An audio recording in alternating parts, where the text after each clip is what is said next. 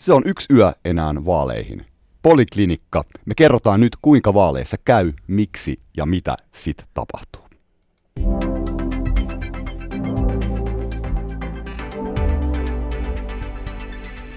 Tervetuloa Poliklinikalle yliopistolehtori Jenni Karimäki eduskuntatutkimuskeskuksesta, politiikan toimittaja Lauri Nurmi Iltalehdestä, tutkimusjohtaja Juho Rahkonen taloustutkimuksesta ja yksityistalouden ekonomisti Olli Kärkkäinen Nordeasta. Moi! Moi! Moi. Tervehdys. Aika jännää. Yksi, yksi yö vaaleihin ja tota, Jenni, millainen fiilis näissä vaaleissa on ollut? No näitähän spekuloitiin silloin, kun tuolla viime vuoden lopulla rupesi ehkä niin vähän, vähän tämä ö, vaalikampanjointi ainakin näin niin kuin, ö, entusiastien mielissä jo lähtemään liikkeelle, niin, niin tässä on kuultu, että tuleeko ilmastovaalit vai tuleeko maahanmuuttovaalit vai tuleeko kenties hoivavaalit, sotevaalit, mitkä näistä tulee. Ja kyllä mä näkisin, että tässä vaiheessa kyllä näistä ilmastovaalit tuli mutta ei ehkä ihan siinä merkityksessä, mitä silloin viime vuonna esimerkiksi sen IPCC-raportin yhteydessä ajateltiin, että Eli tulee. tuliko anti-ilmastovaalit?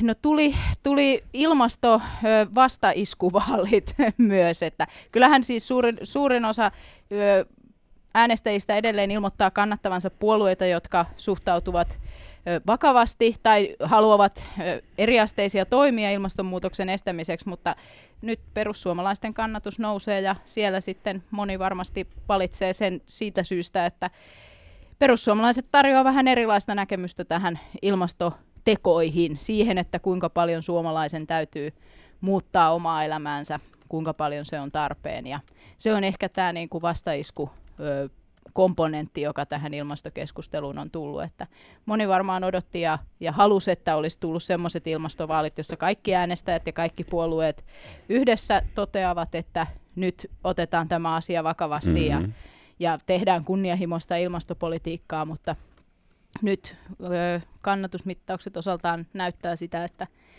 että ihan näin, näin konsensusta ei saatu aikaa. Yes. Lauri, tosiaan vaaleihin yksyä, niin mitä tässä ehtii vielä tapahtua ennen kuin kongi kolahtaa?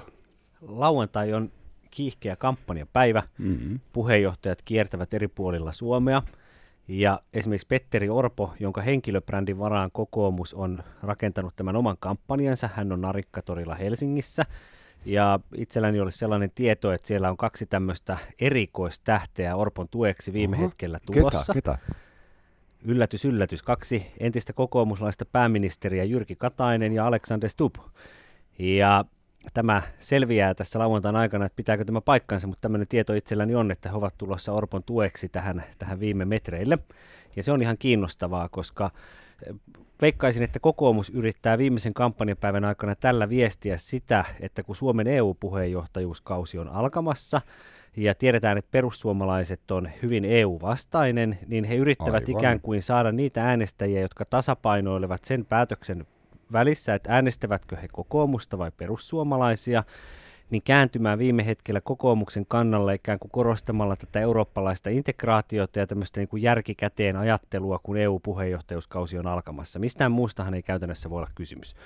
Juha Sipilä, hän jättää hyvästit vaalikampanjoinnille. Tänään on hänen viimeinen kampanjapäivänsä 2012. Hän tuli keskustan puheenjohtajaksi.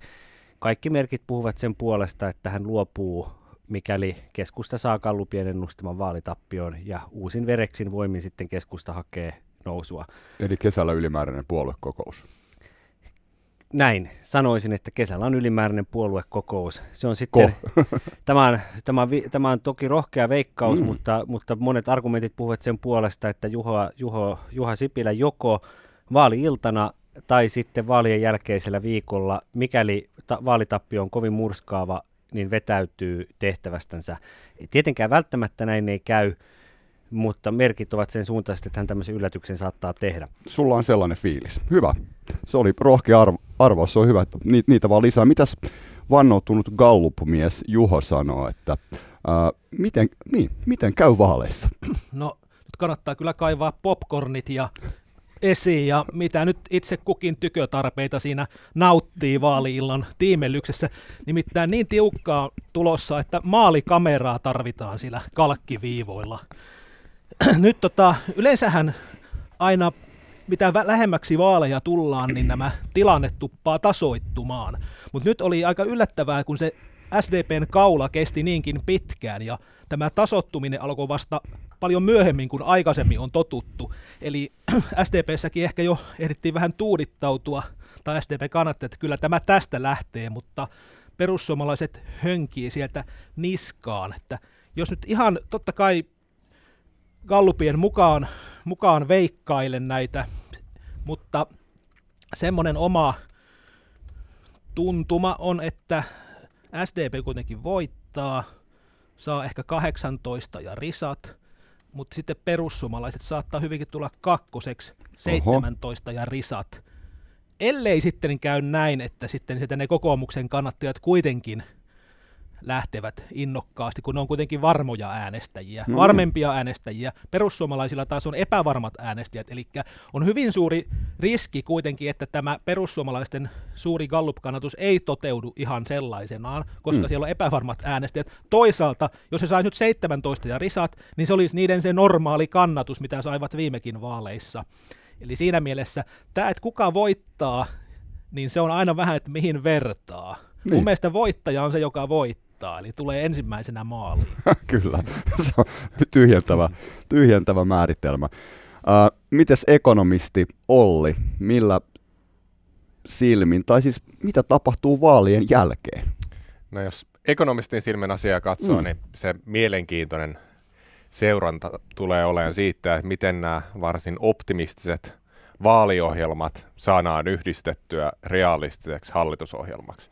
Ja mitä tapahtuu näiden vaaliohjelmien ja esimerkiksi työllisyysastetavoite toiveine näiden ehdotusten silloin, kun ne päätyy VM-laskukoneeseen ruksotettavaksi. Eli oma näkemys on se, että sieltä Minkälainen printti tulee a- a- aika iso osa sitä optimismia karisee pois siellä VM-laskukoneessa ja silloin, silloin siinä tulee jännitettäväksi, että luovutaanko niistä optimistisista tavoitteista, vai sitten, jos ei luovuta, niin sitten ministeriöstä löytyy kyllä ehdotuksia, joilla, joilla sitten korvata näitä omia vaaliohjelmia ehdotuksia. Että muun muassa viimeksi tällä viikollakin vielä Temmistä tuli oma virkamiesraportti siitä, jossa oli keinoja, joilla tämä 75 prosentin työllisyysaste tavoite voidaan saavuttaa, ja ne keinot oli varsin erilaisia mm. suurelta osin, mitä vaaliohjelmista löytyy. Et sieltä mm.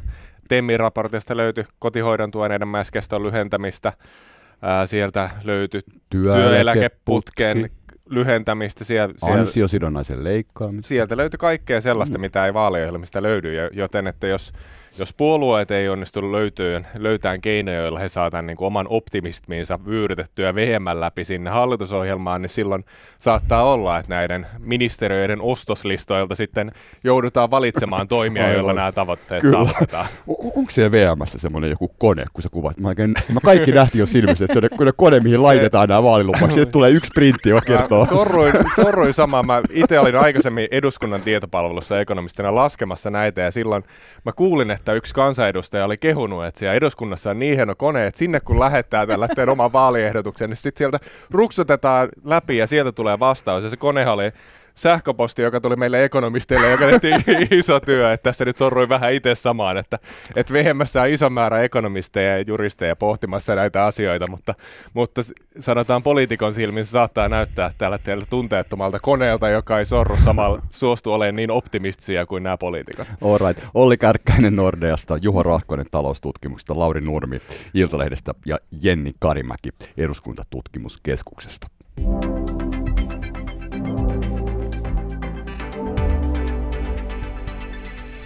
Tässä oikeastaan oli neljä slottia, joilla mennään tänään ja ratkaistaan ne ja painotetaan nimenomaan sitä, että mitä tapahtuu vaalipäivänä ja mitä sitten tapahtuu. Eli toisin sanoen tutkija, politiikan toimittaja, Gallup-mies ja ekonomisti studiossa. Niin otetaan kuitenkin sitä, että minkälaiset nämä vaalit tähän mennessä on ollut, minkälaisia asemointeja, minkälaisia asetelmia, minkälaisia haastamisia, kuinka tämä homma on sujunut. Jenni? No kyllähän nämä gallupit, joita tässä ihan viime metreillä on tullut tavallaan tämä, niin kun, nämä muutokset, mitä on nähty tässä viimeisen kuukauden aikana, niin, niin onhan ne sähköistäneet tilannetta. Perussuomalaiset jälleen sieltä kirii ylöspäin. Mutta yksi, mihin mä ehkä ajattelisin, että olisi ihan hyvä myös huomata näissä, kun nyt puhutaan paljon siitä, että me ollaan sillä kokonaisuuden kannalta hyvin erilaisissa tilanteissa kuin koskaan aikaisemmin, eli näyttää hyvin vahvasti siltä, että kukaan puolue ei tule saavuttamaan sitä maagista 20 prosentin rajapyykkiä, eli myös vaalien voittaja ennustetaan jäävän, jäävän alle 20 prosentin kannatuksen. Eli meillä olisi tavallaan ehkä viisi keskisuurta puoluetta tämän vaalin jälkeen. Niin, niin, ja paljon on keskitytty nyt viime aikoina tähän perussuomalaisten nousuun, mutta itse asiassa ö, vihreät on ehkä se puolue, joka itse asiassa tätä, tätä niin kuin konstellaatioa on muuttanut kaikista eniten. Perussuomalaisethan on noussut neljän suuren joukkoon jo 2011. Se ei ole, niin kuin, se ei ole tavallaan game changer. Se ei ole, toki viime aikoina Juheilla on ollut kova nousukiito mm. puolen vuoden aikana, mutta niin kuin jos katsotaan edellisiä vaaleja, niin se ei ole uutinen. Mm. Mutta se, että jos vihreät nyt pystyy toteuttamaan ja realisoimaan sen kannatuksen, mitä heille niin kuin gallupeissa povataan, niin, niin itse asiassa vihreät on se, joka niin kuin, tavallaan on tyrkännyt itsensä sinne näiden niin kuin, isompien puolueiden kantaan ja tehnyt sen, että se tilanne on myös, niin kuin he on osaltaan vaikuttaneet siihen, että se tilanne on tasottunut. Koska jos me ajatellaan, että vihreiden kannatus olisi siellä 8,5 prosentin, 9 prosentin paikkeilla, missä se ehkä aiemmin on ollut, niin, niin jos mietitään, että mille puolueille vihreiden etupuolella se heidän kann, niin kuin, tämä kannatuksen lisäys sit, niin kuin jakautuisi. Se olisi todennäköisesti sosiaalidemokraattinen puolue, ehkä kokoomus. Eli silloin me saataisiin jo, niin kuin, jos vihreät olisi siellä, missä he on ollut, ja heidän se kannatuksen lisäys menisi näille puolueille, mm. niin se näyttäisi jo paljon tavallaan Joo. tyypillisemmältä tai normaalimmalta ehkä se niin kuin kannatustilanne.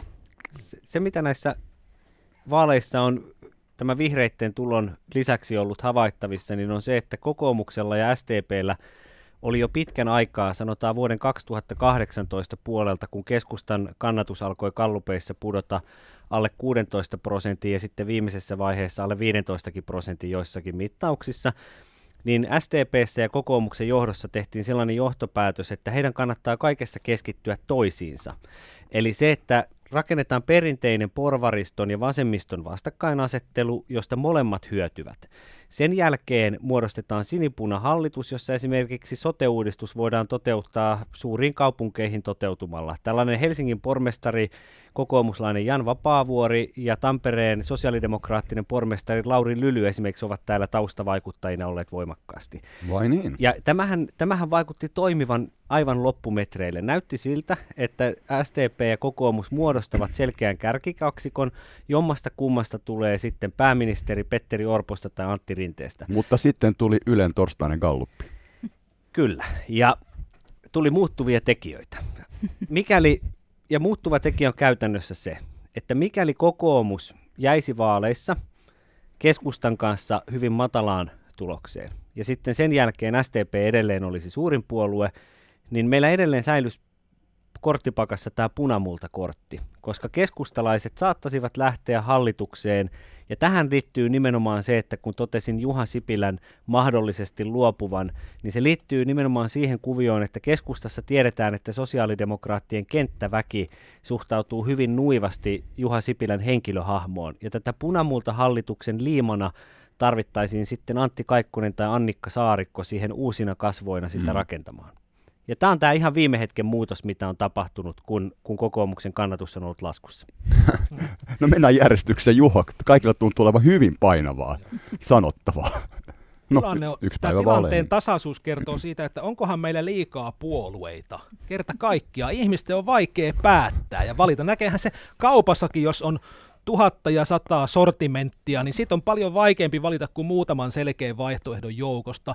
Toisaalta tämä tasaisuus kertoo ehkä siitä, että meillä on yhteiskunnassa asiat aika hyvin, kun mikään ei ole mitään kipeää muutosvoimaa, jota nyt kaivattaisiin yhdellä suulla. Joku tämmöinen, meillä on tämmöinen kypsä demokratia, kypsä yhteiskunta, Plus sitten tämä hajaut, äänet hajautuu entistä tasaisemmin, koska meillä on kilpailu, on veristä. Politiikan markkinamekanismi toimii ja varmaan tämä sosiaalinen media ja niin kuin nuorten äänestäjien tulo on, on vaikuttanut siihen, että ne on entistä vähemmän puolueuskollisia, jolloin äänet jakautuu tasaisemmin ja siis mikään puolue ei saa semmoista selkeää johtoasemaa kuin ennen vanhaan, ja ehkä tämä on ihan hyväkin asia demokratian kannalta, mutta olisiko meidän syytä mennä enemmän tämmöisiin blokkivaalien suuntaan, että olisi ehkä pari, kolme, ehkä korkeintaan neljä erilaista blokkia, koska ei näistä nyt puolueista ota pirukaan selvää. Niin se selitä vielä radion kuuntelijoille, mitä, mihin tämmöinen blokkivaalikuvio johtaisi ja minkä takia? Niin, blokkivaali Ajattelet tarkoittaa näin. sitä, että niin kuin samanmieliset puolueet muodostavat semmoisia suurempia Mm. kokonaisuuksia, niin kuin esimerkiksi Ruotsissa on sen tyyppinen, että on- meillä on vaikka punavihreä rintama, sitten olisi tämmöinen selkeä porvaririntama, ehkä selkeä konservatiivirintama, Mm. ja olisi, ihmiset olisi helpompi tehdä valintoja. Nyt on vähän epäselvää, että mitä näistä äänestyspäätöksistä lopulta seuraa. Ja sen takia on vaikea päättää. Mulla oli itse tosi vaikea vaan, että mä kävin tuossa alkuviikosta äänestämässä. Eihän mä meinannut keksi. Mä äänestin. Äänestit kuitenkin. mä äänestin totta kai. Okei. No, tota, otetaan vielä vähän tätä freimaamista. Siis ähm, Olli, Olli niin, niin tässä on siis, tämä 75 prosentin työllisyysaste on nyt kaikki puolueet ovat hellyttävän yksimielisiä, että siihen pitäisi päästä jopa jo ensi vaalikaudella. Sillä tunnetaan myös rahoittavan näitä vaalilupauksia. Samaan aikaan VMLtä on tullut näkemys siitä, että kaksi miljardia olisi tämmöinen niin kuin leikkaus, menosopeutus, tarve ensi vaalikaudella, eli- karkeasti 500 miljoonaa per vaalivuosi. Tämä liittyy myös kestävyysvajeeseen. Ei mennä sinne liian syvälle, syvälle mutta tota, mi, miksi tässä kuitenkin on niinku selkeästi luvattu, ollaan puhuttu myös ihan lahjavaaleista, niin minkä takia se on näin? No, ja mitä sä se- tästä ajattelet? Se on mun mielestä hyvä kysymys ja mä niin kuin peilaan sitä, mitä tässä aikaisemmin puhuttu, että nyt on kauhean tasainen tilanne ja se, se voi aiheuttaa sen, että ei haluta suututtaa ketään. Mm. Ja, ja se päätyy siihen, että mennään, pysytään enemmänkin siellä korulausetasolla ja pysytään sellaisella tasolla, että kaikki oikeastaan voisi voittaa. Se jo nähdään siinä, että et, et media, media ja tutkijat on kyllä tehnyt kovan työn siinä, että on yritetty kaivaa sitä, mitä oikeasti tarkoittaa, mitä oikeasti ajetaan, mutta sitten päädytään linjauksiin, jossa puolueet sanoo, että samanaikaisesti voidaan lisätä menoja, keventää verotusta ja vähentää velkaantumista, ja tämä niinku, tää yhtälö ei vaan toimi. Ja, ja se, millä tämä yhtälö on niinku katettu, on se, että työllisyys nousee, mutta sitten kun on yritetty kysyä, että millä toimilla se työllisyys nousee, niin sieltä on lähinnä löytynyt niinku optimistisia toiveita. Sieltä on Jo- Joka löytynyt tarkoittaa mitä? Sieltä on löytynyt niin kuin koulutukseen panostamista, ehdotettavasti, ehdottomasti kannatettava toimisia, niin kuin osatyökykyisten työllistämistä, ehdottomasti kannatettava Mm. toimi, palkkatuen hyödyntämistä, kannatettava toimi. Mutta sitten jos katsotaan, että kuinka nopeasti nämä vaikuttaa, nyt, et ehtiikö vaikuttaa ensi vaalikaudella esimerkiksi ää, toisen asteen velvoittavuus tai, tai oppivelvollisuusien pidentäminen ehdottomasti kannattaa toimia, mutta ei ehdi vaikuttaa ensi vaalikaudella. Ja, ja se, se, mikä on monesti myös unohtunut, on se, että tällä niin kuin 75 prosentin työllisyysasteella on sanotettu, että se kattaa sen niin kuin VMn sopeutustavoitteen. Mutta jos lukee se VM Niin siellä niin siellä ne on molemmat. että ei. Ei, siellä sanotaan, että tarvitaan 75 prosenttia ja 2 miljardia. Mutta onko VM oikeassa? No, tää, taas musta tuntuu, että tässä tämä optimismi on, on näkynyt vaaleissa monessa määrin, ja, ja se optimismi näkyy myös siinä, että on sanottu, että viimeksikin ennustajat oli väärässä. Ja tässä niin kuin mä voin Aulista sanoa, että totta. itsekin olin täysin väärässä. Mä en pitänyt todennäköisenä, että tämä 72 prosenttia saavutetaan. Mm. Ja siinä oli väärässä, ja on iloinen, että oli väärässä, että nyt on ollaan siellä seitsemässä kahdessa ja päälle. Mutta jos katsotaan talousennusteita, jos katsotaan globaalisuhdannetta, niin näyttää siltä, että ensi vaalikaudella globaalitaloudesta ei tule mitään vetoapua työllisyyteen toisin kuin tällä vaalikaudella. Ja se koko työllisyyskasvu pitää tehdä itse omilla työllisyystoimilla. Ja jos lukee minkä tahansa virkamiesraportin tai keskustelee virkamiesten tai tutkijoiden kanssa, niin kaikki sanoo, että helpot toimet on jo tehty. Ja sitten kun lukee vaaliohjelmat, niin sieltä ei mitään muuta löydykään kuin mukavia toimia työllisyysasteen nousemiseksi. Musta tuntuu, että, että jos nämä yhdistetään sitten nämä vaaliohjelmien toimeet hallitusohjelmassa, siinä, siinä niin kuin yhdistämisessä löytyy häviäjä. Ja siinä, siinä häviää joko niin kuin äänestäjien toiveet tai sitten häviäjänä on julkisen talouden tasapaino.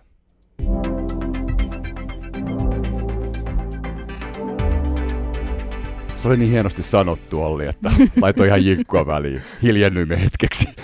Toivottavasti ymmärsimme. Kyllä, mä ymmär, kyllä, kyllä me varmaan ymmärrettiin aika hyvin. Talouspuetta myös. Nyt mennään siihen, että nyt siis on yksi yö vaaleihin.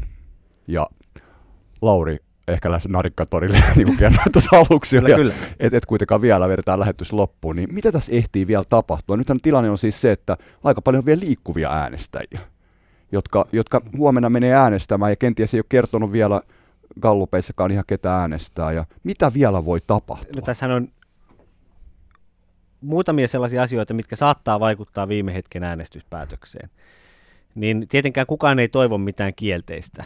Ja mediassakin on tällä hetkellä, mä tiedän, että päätoimittajatasolla on hyvin tarkka ikään kuin arvio, ei nyt voida sanoa jopa kontrolli siitä, että julkistetaanko joita, julkistettaisiinko joitakin hyvin kielteisiä yhteiskunnallisia uutisia vuorokautta kahta ennen vaaleja. Esimerkiksi, esimerkiksi Helsingin Sanomat julkisti perjantaina tiedon siitä, että valtiovarainministeriön korkeat virkamiehet olivat sähköposteissa, jotka oli päätyneet sitten, sitten lehden haltuun, Näinpä. niin kirjoittivat siitä, että, että eduskuntaa voitaisiin ikään kuin johtaa jossain harhaan. Ja tästä ei päästy vaalitenteissä keskustelemaan, mutta jos tulee viime, viimeisinä hetkinä tämän tyyppisiä uutisia, jotka ikään kuin saattavat eronneen hallituksen kyseenalaiseen valoon, tai sitten jos meillä viime hetkellä olisi jotain rikosuutisia, jonkinlainen tällainen tai jonkun päälle koitettaisiin käydä, tapahtuisi vaalikentille jotain, niin niillä voi olla, voi olla sitten pieniä vaikutuksia äänestysratkaisuihin, mutta todennäköisesti tällaisia ei tule, vaan että ikään kuin viimeinen vuorokausi mennään jännittyneessä tila- mm. tilanteessa niin sanotusti sammutetuin lyhdyin, koska kaikki osapuolet, niin puoluejohtajat kuin mediakin, niin varoo sitä, että tulisi enää mitään uutta käännettä. Tämä on aika mielenkiintoinen ilmiö mun mielestä, että kaikki on aika varovaisia. Ö, Juho, miten katsot Galluppien tausta-aineistosta, että onko, onko nyt jotenkin erityisen paljon liikkuvia äänestäjiä vai onko normimäärä ja miten, kuka liikkuu mihinkin suuntaan? No noin liikkuu. joka kolmas äänestäjä on näitä liikkuvia äänestäjiä, ja kaksi kolmasosaa äänestäjiä on niitä, jotka äänestää enemmän tai vähemmän samaa puoluetta vaaleista mm. toiseen. Mm. Ja tämä nyt on jonkun verran kasvanut vuosi, vuosien vuosikymmenten aikana tämä liikkuvien osuus, että niin puolueuskollisia on entistä vähemmän, mutta ei se mikään dramaattinen muutos ole edellisiin vaaleihin. Eh, tässä ehtii tapahtua yhtä sun toista, ja useimmiten itse asiassa suurin päätös tehdään sen välillä, että äänestääkö ihminen ylipäänsä. Että on eri asia, hiukan eri asia ilmoittaa, kun joku soittaa, että mitäs puoluetta kannatat, niin voihan sitä kannattaa vaikka mitä, ja varmasti kannattaakin ihan oikeasti, mutta että sitten meneekö ne samassa suhteessa äänestämään – kuin mitä sanovat kannattavansi. Tämä on se kysymysmerkki, ja äänestysprosentti on aina suuri muuttuva tekijä. Jos äänestysprosentti nousee huimasti. Mitä veikkaat? No mä veikkaan, että mennään edellisvaalien tasolla. Ehkä voi olla hiukan yläkanttiin. Ja paljon se oli 70? Mä veikkaan, että semmoista 72 mm-hmm. pintaan olisi tämä okay. äänestysprosentti. Tuskin siinä kovin suuria. Yleensä tutkijoilla, meillä tutkijoilla nolla hypoteesi on lähtökohta. Eli se, että mitään erikoista ei tapahdu. Ja kaikki menee niin sanotusti suunnitelmien mukaan. Jos ei ole mitään syytä tai evidenssiä, että nyt tapahtuisi jotain dramaattista, niin me oletetaan, että nämä kannatusluvut suurin piirtein pitävät paikkansa myös vaali, vaaleissa.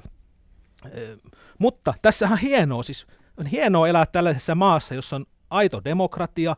Äänestäminen on tämmöinen kaoottinen systeemi. Se on vähän niin kuin sää tai ilmasto, eli se ei ole kenenkään hallinnassa. Ei ole mitään isäaurinkoista tai äyrin, joka tuota ylhäältä sanelisi, että näin sinun pitää äänestää ja Ehkä ihan hyvä, että, ehkä, ehkä hyvä. hyvä, että eli, ei ole. Eli vaikka me voidaan täällä analysoida ja tutkia näitä, hmm. niin täytyy olla nöyrin mielin, että äänestäjä jokainen päättää, Suomessa valtiovalta kuuluu kansalle perustuslain kyllä. mukaisesti, ja ei se ole kenenkään hallinnassa keskitetysti tämä systeemi. Niin, kyllä, ja kansa on puhunut, kun vaalit on käyty. Edes gallupit ei voi sitä hallita. Jenni. No mä haluaisin tässä ehkä tämä, niin kun, kun ennakkoäänestys päättyy, niin ennakkoäänestyksessä äänestää ne ihmiset, jotka oikeasti aikoo äänestää ja jotka tietää, ketä ne äänestää. Eli nyt sitten sen ennakkoäänestyksen päättymisen jälkeen meille jää jäljelle ne, jotka osa, jotka miettii äänestääkö ollenkaan, ja sitten ne, jotka myös paljon niitä, jotka miettii, että ketä ja mitä puoluetta äänestää. Ja on ihan hyvä nostaa esiin myös, myös se, että tämän niin kuin ratkaisun kannalta, juu, meillä on näitä valtakunnallisia TV-tenttejä, mitä ihmiset paljon katsoo, ja niihin, niitä niin kuin valtakunnan mediassa tietysti käsitellään paljon, mutta vaalit käydään kuitenkin siellä vaalipiireissä, ja sillä, mitä siellä vaalipiirissä on saa, puolue saanut aikaan tai jättänyt tekemättä, niin, niin sillä voi olla hyvinkin suuri merkitys siihen, että mikä se vaalitulos siellä niin kuin kussakin vaalipiirissä, minkäkin... No aloitammeko Lapin vaalipiiristä? No se oli vitsi.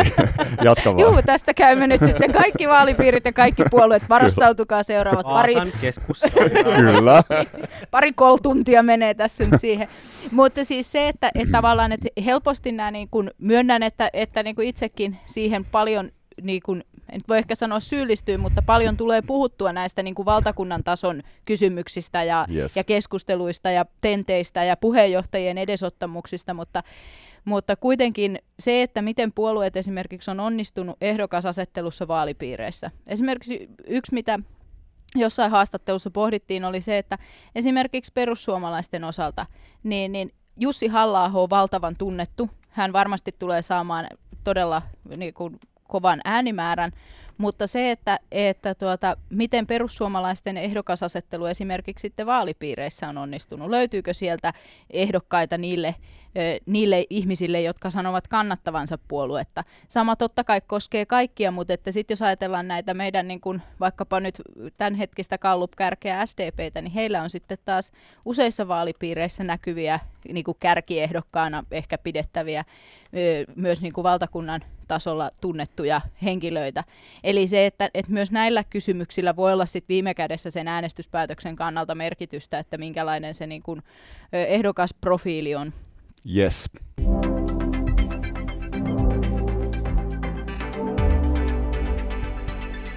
Kuuntelet Poliklinikkaa. Me ollaan kerrottu, millaiset vaalit on ollut ja me ollaan kerrottu, mitä tulee tapahtumaan ennen kuin kongi kolahtaa huomenna, kun vaalitulos on selvillä. Seuraavaksi me kerrotaan, miten vaaleissa käy ja sitten me kerrotaan myös, mitä vaalien jälkeen tapahtuu. Ää, Yliopistolehtori Jenni Karimäki eduskuntatutkimuskeskuksesta, politiikan toimittaja Lauri Nurmi Iltalehdestä, tutkimusjohtaja Juha Rahkonen taloustutkimuksesta ja yksityistalouden ekonomisti Olli Kärkkäinen Nordeasta. Mä oon Sakari Sirkkanen. Olli, jos sä katsot tota, niin kun seuraavaa nelivuotiskautta, niin millaiseen talous Suomeen tässä ollaan menossa? No tässä ollaan menossa sellaiseen hidastuvan talouskasvun Suomeen, että näköpiirissä ei ole taantumaa. Talous edelleen kasvaa. Nyt jos päästään, että tänä vuonna ennusteet on keskimääräisiä puolentoista prosenttiyksikössä. Se olisi sellainen luku, johon me muutama vuosi sitten oltaisiin oltu ihan iloisia silloin, kun me oltiin aidosti taantumassa. Hmm. Mutta samaan aikaan täytyy muistaa se, että, että meillä tulee globaalitaloudesta tulee riskejä edelleen. Edelleen meillä on päällä niin kuin Brexit on ihan auki, se lisää epävarmuutta taloudessa. Uskalletaanko tehdä investointeja niin kauan kuin tämä tilanne on edelleen auki. Meillä on edelleen Trump ja Kiina, mitä tapahtuu siellä. Meillä on Trump ja EU, mitä tapahtuu siellä. Eli tämä globaali suhdanne on sellainen, että meillä on niin paljon riskejä tiedossa. Ja, ja se on oikeastaan se syy, minkä takia muun muassa VM ehdottaa tällaista kahden miljardin niin puskurin rakentamista, että kun seuraava taantuma tulee, että Suomi olisi paremmin valmistautunut Milloin se siihen. tulee?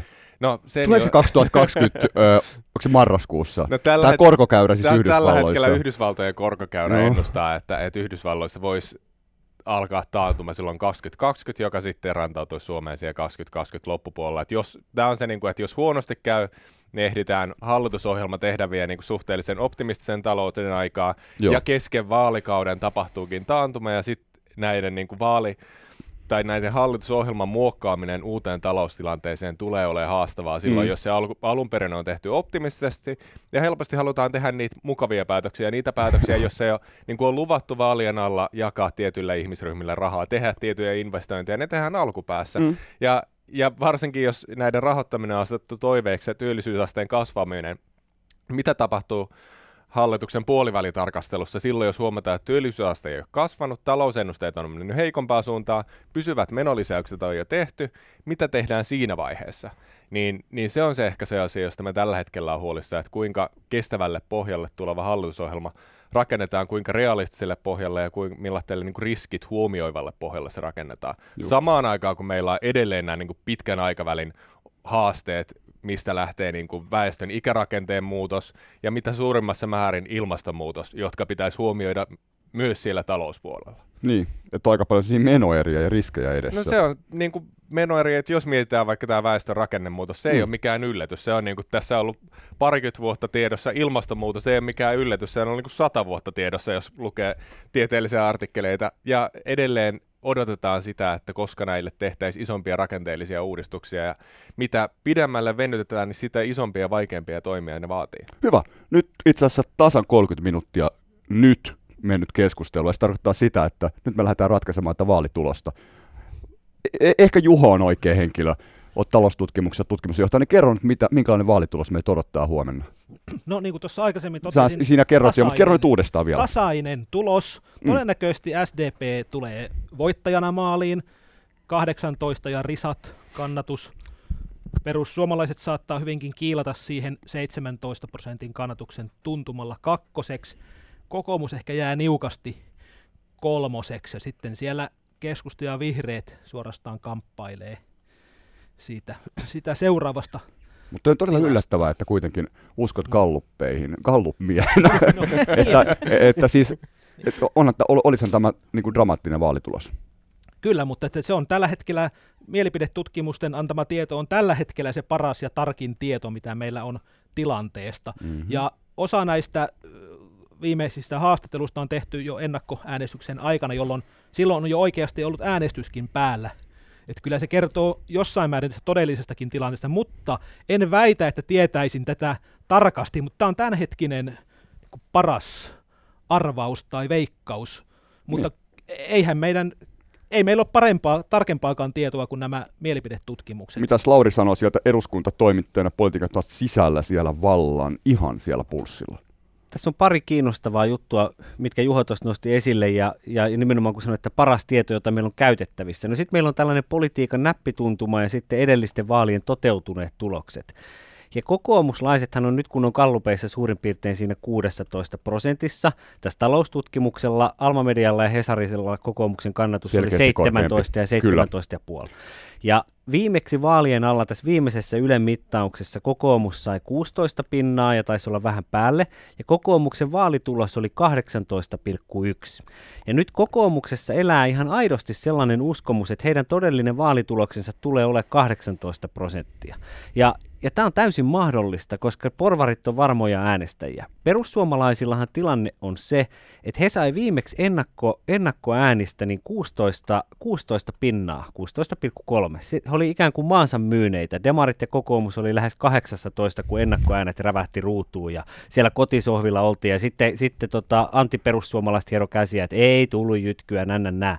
No, Timo Soini sitten myhäili vaalipäivänä olikin tapahtunut niin, että nämä leijonariipusmiehet, kuten Antti Rinne heitä sitten kutsui hieman happamana jälkikäteen, olikin lähtenyt äänestää. Perussuomalaiset sai vaalipäivän äänistä yli 19 pinnaa ja harppas 17,7.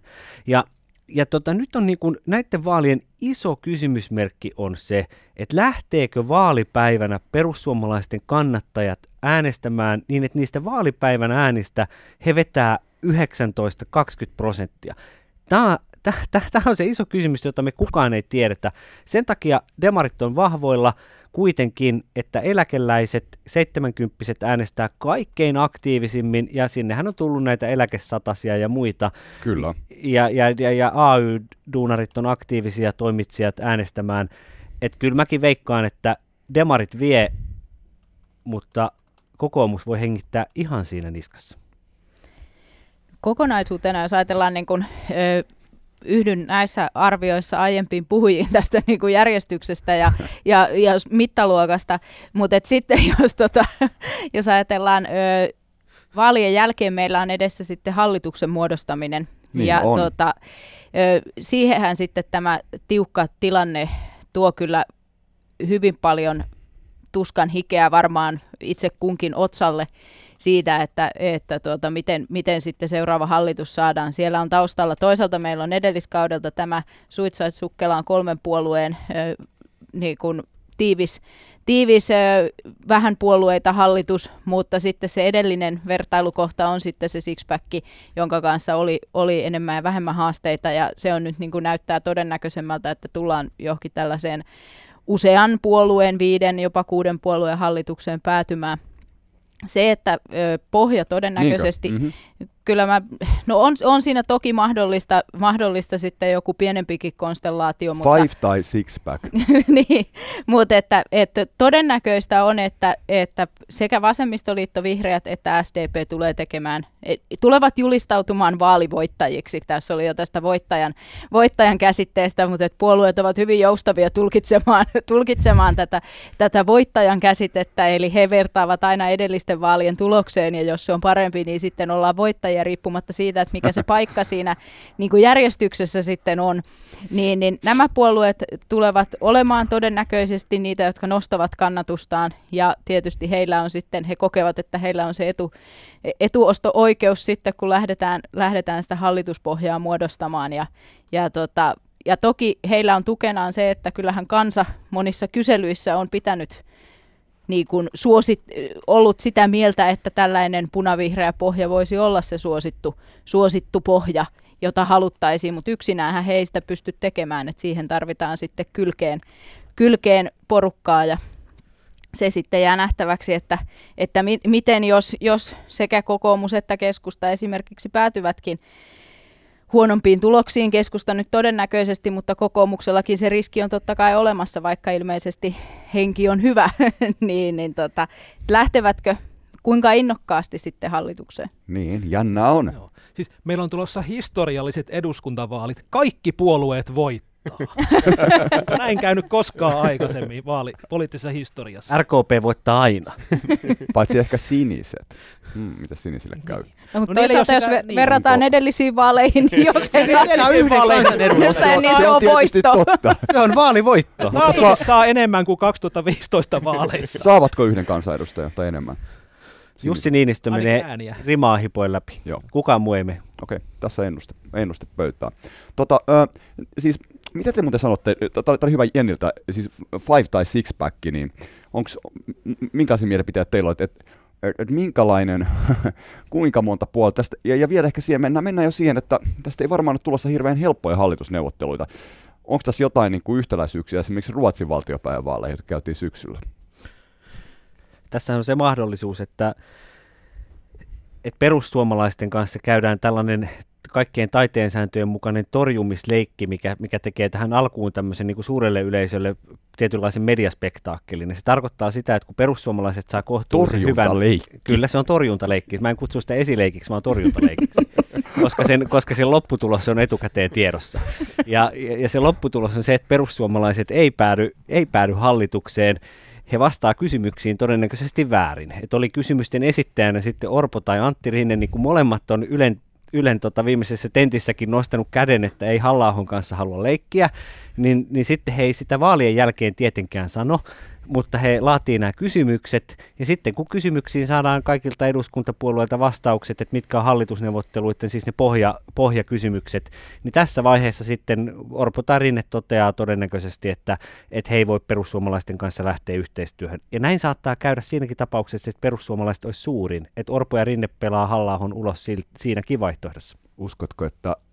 Niin, niin, uskot näin. Ö, Juho, Niin, joo, yhdyn tässä taas edelliseen puhujaan Laurilta hyvää analyysiä muiltakin, että tota, tämmöinen laajapohjainen hallitus luultavasti tulossa, että ehkä tämmöiset populistiset, konservatiivisemmat voimat jää sitten oppositioon. Se olisi Suomelle luonteenomaista. Meillä on tämmöinen aika kypsä talous. Meillä on nyt täällä ekonomisti studiossa. Niin on, no kyllä, kyllä. Täytyy olla tarkkana, mitä puhuu taloudesta, mutta sen verran ymmärrän, sen verran ymmärrän ei, mikä taloudesta. kypsä talous, mitä se tarkoittaa? Sitä tarkoittaa, että meillä on tämmöinen, ihmiset ajattelee, että meillä on hirveästi jaettavaa ja tietyllä Aivan. tavalla, Mm. nimittäin mielipidetutkimusten mukaan ka- yli 80 prosenttia suomalaista pitää ongelmana sitä, että vauraus ei jakaudu tasaisesti. Vain 11 prosenttia suomalaisista on sitä mieltä, että ongelma on se, että meillä ei ole tarpeeksi vaurautta yhteiskunnassa. Ja tämä on se ilmapiiri. Ajatellaan, että meillä on niin vauras valtio, että täällä on varaa ylläpitää hyvinvointivaltiota.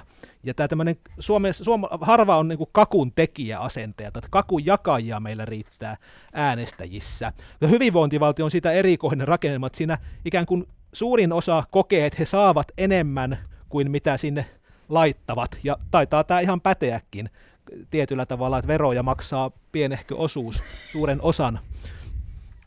Ja joo. niin, joo.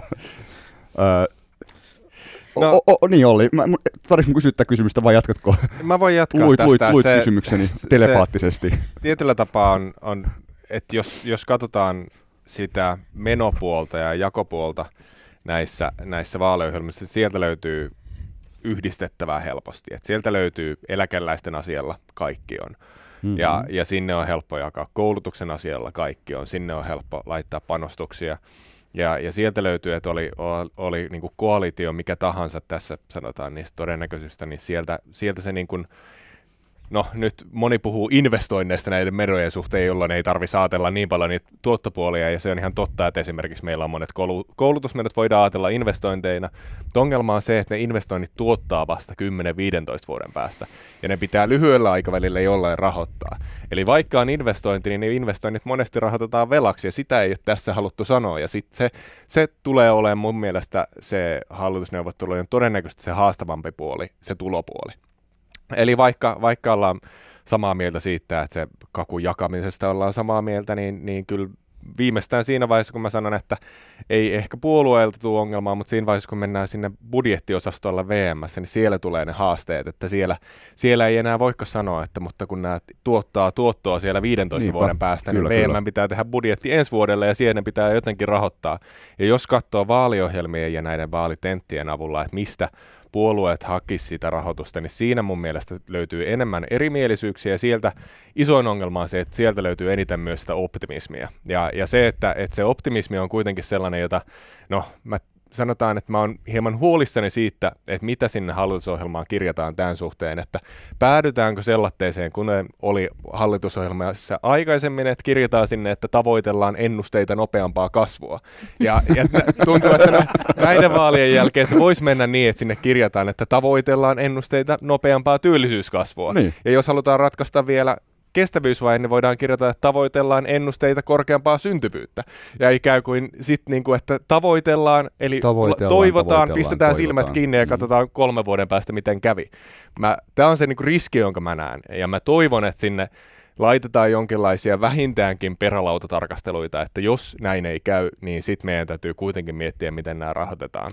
Lauri, sulla kun mainostan taas, että sulla, sulla on pulssilla se sormi, niin tota, miltä siellä vallan kabinetissa juuri nyt vaikuttaa, että millaiset hallitusneuvottelut tästä on tulossa? Vaikeat. Ja vaikeat liittyy siihen, että nimenomaan tämä talouspolitiikka tulee olemaan se vaikea pala. Ja siihen liittyykin se, minkä takia STP ja keskusta saattaa yrittää hakea tätä, hakea tätä yhteistyötä. Koska keskustassa on paljon niitä tahoja, jotka kokisivat, että nyt pitäisi tehdä sellaista niin sanottua alkiolaista pienitulosta ihmistä suosivaa politiikkaa, koska maaseudulla ihmiset nyt vaan tienaa ihan tilastollisestikin aika paljon vähemmän kuin suurissa kaupungeissa.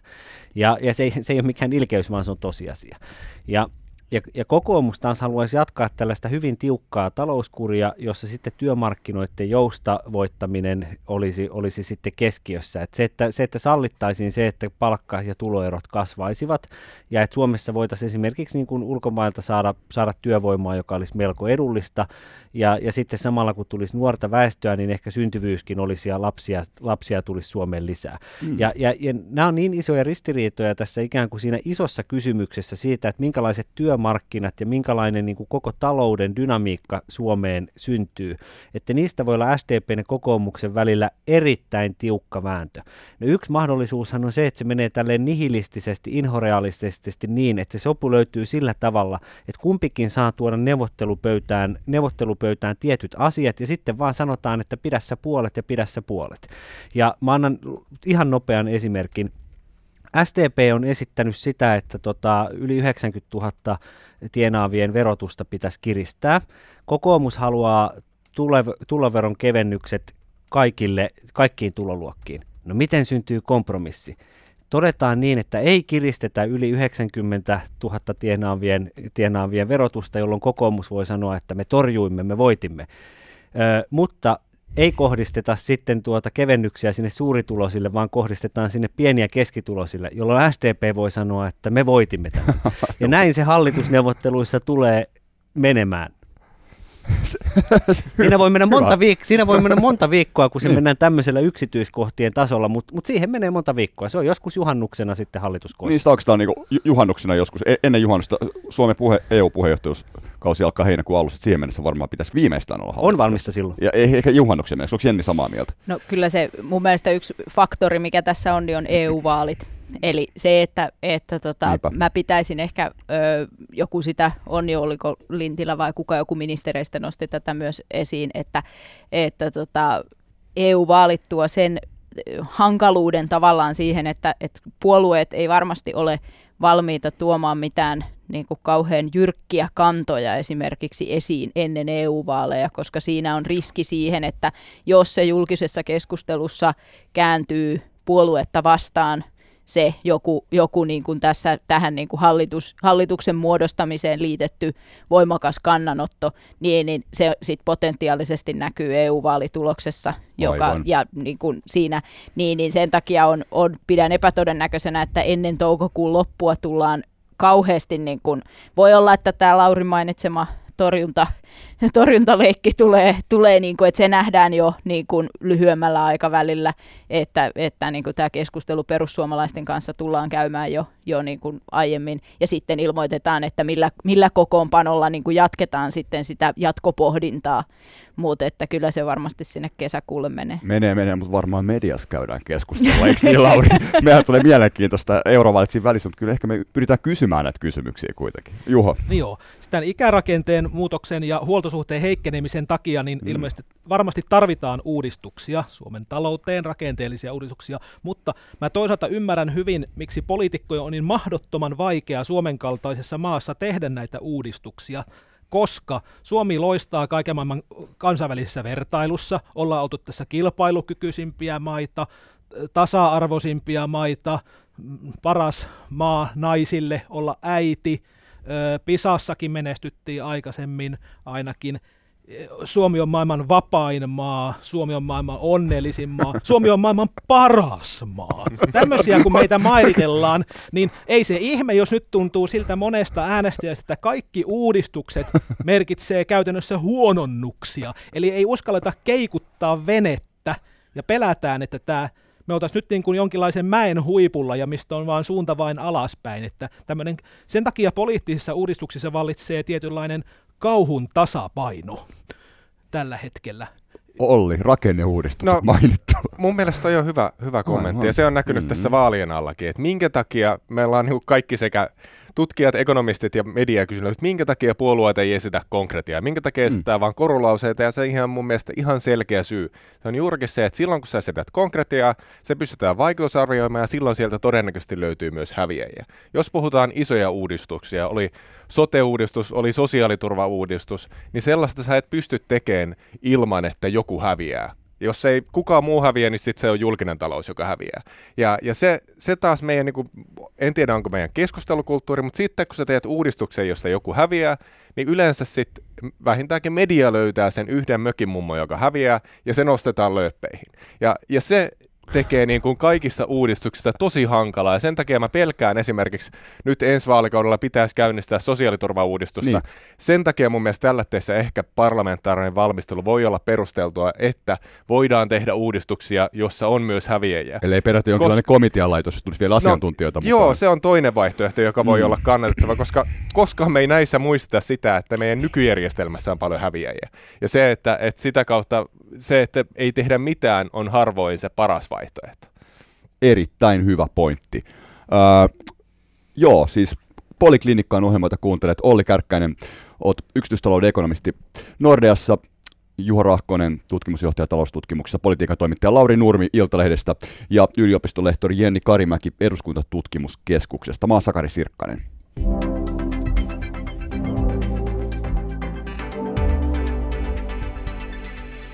on se jännää tosiaan huomenna eduskuntavaalit ja meillä on nyt aikaa viisi ja viisi minuuttia suunnilleen, niin jotenkin voisi lopettaa sen tyyppisen, että minkälaisia niin kuin, vinkkejä te annatte tulevalle hallitukselle? On se kokoonpano mikä hyvänsä? Jenni. No, mä ehkä haluaisin antaa semmoisen, sä pyysit tulevalle hallitukselle, mutta mä nyt niinku vähän, vähän Saa- mä, mä nyt niinku hiukan irtaudun kysymyksestä, irtaudun Se kysymyksestä ja, ja niinku sanon sen, mitä haluan sanoa. Niin, niin tota, mä, kun meillä on tässä viimeisten vuosien aikana, ja niinku nyt tähän jotenkin näihin niinku puoluekannatusmittausten muutoksiin ja muihin liittyen, niin, niin Meillä on puhuttu jonkunlaisesta, että onko politiikka kriisissä, onko meidän demokratia jotenkin rikki, politiikka rikki, tällaisesta keskustelusta. Ja mun mielestä tämä, nämä niin kuin puoluekannatusmittaukset ja tämä asetelma, mikä meillä nyt on ja minkä mukainen vaalitulos pitkälti tullaan saamaan, niin, niin osoittaa ehkä enemmän sitä, että demokratia suinkaan ei ole kriisissä. Eihän se ole demokratian kriisi, että ihmiset haja, hajauttavat kannatustaan erilaisille puolueille. Sehän on demokratia toimii silloin. Mm. Ihmisillä on vaihtoehtoja ja niin kuin homma toimii. Se, se vaan ei toimi enää samalla lailla kuin se toimi ennen. Ja se on ehkä se, missä meillä on tavallaan semmoinen ajatusmaailman ja tottuneisuuden kriisi. Puolueilla on tavallaan kriisi, koska ei, et, vanhat puolueet, erityisesti perinteiset puolueet, eivät enää pystykään suunnittelemaan toimintaansa samalla lailla kuin aina aiemmin. Ja tämä on ehkä se, missä meillä on niin kun, ö, meidän täytyy muuttaa ajattelutapaamme. Nopeat, edistäkää avoimuutta, kun kalliit hävittäjät joudutaan hankkimaan. Sanokaa avoimesti, että ne miljardit ovat pois muista sosiaaliturvasta, muista palveluista. Sanokaa, että ne ostetaan Venäjän uhan takia eikä minkään muun takia. Tehkää perhevapaa-uudistus. Sanokaa, että sukupuolten välinen tasa-arvo on Suomessa pielessä. Laittakaa miehet sinne lasten kanssa kotiin hanakammin. Antakaa arvojenne näkyä. Älkääkä pelätkö hetken somekohuja. Muistakaa se, että somekohut ja mediakohut menevät ohi päivässä tai kahdessa. Näin ollen, kun päätätte jotain, niin seisokaa päätöstenne takana ja seisokaa niiden takana, vaikka Twitter laulaisi ja vaikka media tekisi lööppejä. Kansa palkitsee vaaleissa ne, jotka ovat suoraselkäisiä ja pystyvät olemaan avoimia ja tekemään arvojensa mukaista politiikkaa. Uk, tässä oli tiiviit ja nopeat. Hämmentävä, uskottava. Oletko koskaan ajatellut, harkinnut poliitikouraa? Se on ihan siis. Sitähän presidentti jo vähän tässä mulle suositteli viime niin muuten olikin, joo. Juha. neuvoni tulevalle hallitukselle. Älkää naulatko itseänne kiinni, älkääkä hirttäytykö hallitusohjelmaan. Millainen sen pitäisi olla sitten semmoinen, Se mihin ei pitää olla hirttäydytä? riittävän väliä ja visio, Siis strateginen- visio, strateginen, strateginen ja visioiva. hallitusohjelma. Nimittäin tilanteet voi muuttua mm. vaalikauden aikana.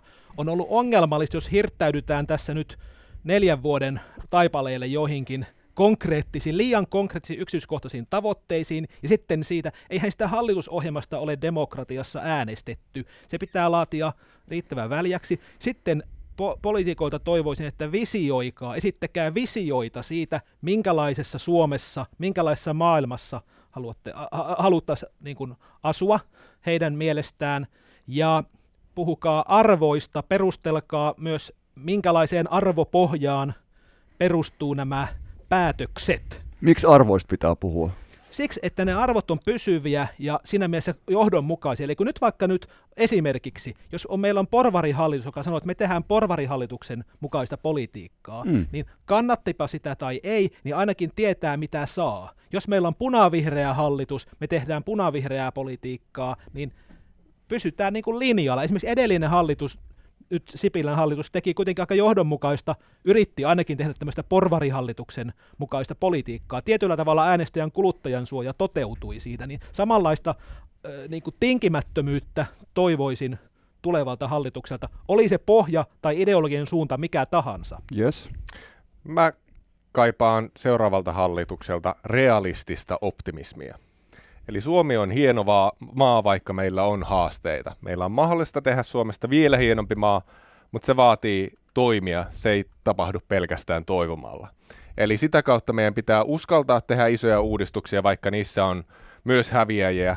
Ja meidän pitää olla valmiita muokkaamaan sitä hallitusohjelmaa, jos esimerkiksi taloussuhdanne muuttuu. Eli realistinen, opt- realistinen optimismi on se, mitä mä se- seuraavalta hallitukselta toivon. Mm.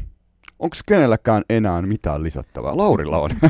Anna tulla vielä Taloudesta lyhyesti. on puhuttu hirveän paljon ja Niin. mä oon Ollin kanssa täysin samaa mieltä, että tarvitaan realismia, mutta mua vaivaa se, että vaalikeskustelut ja mediassa käytävä keskustelu menee, menee keskusteluihin miljoonista. Ajatellaan peruskoulua. Kukaan ei olisi koskaan tehnyt peruskoulua, jos oltaisiin puhuttu siitä paljon peruskoulu maksaa. Eli, eli mun mielestä pitäisi näiden arvojen antaa näkyä niin kuin Juho näkyy. Ja, ja sitten ajatella, että se talous on väline ja toissijainen juttu. Mm, Tämä on ihan mahtava lopetus. Tämä oli tosi hyvä keskustelu. Antaa arvojen näkyä, tulla, nousta sinne esille ja framille. Huomenna näkyy. Huomenna näkyy. Okei. Toivottavasti. Yes. Jenni, Lauri, Juho ja Olli. Kiitos tosi paljon. Jännää.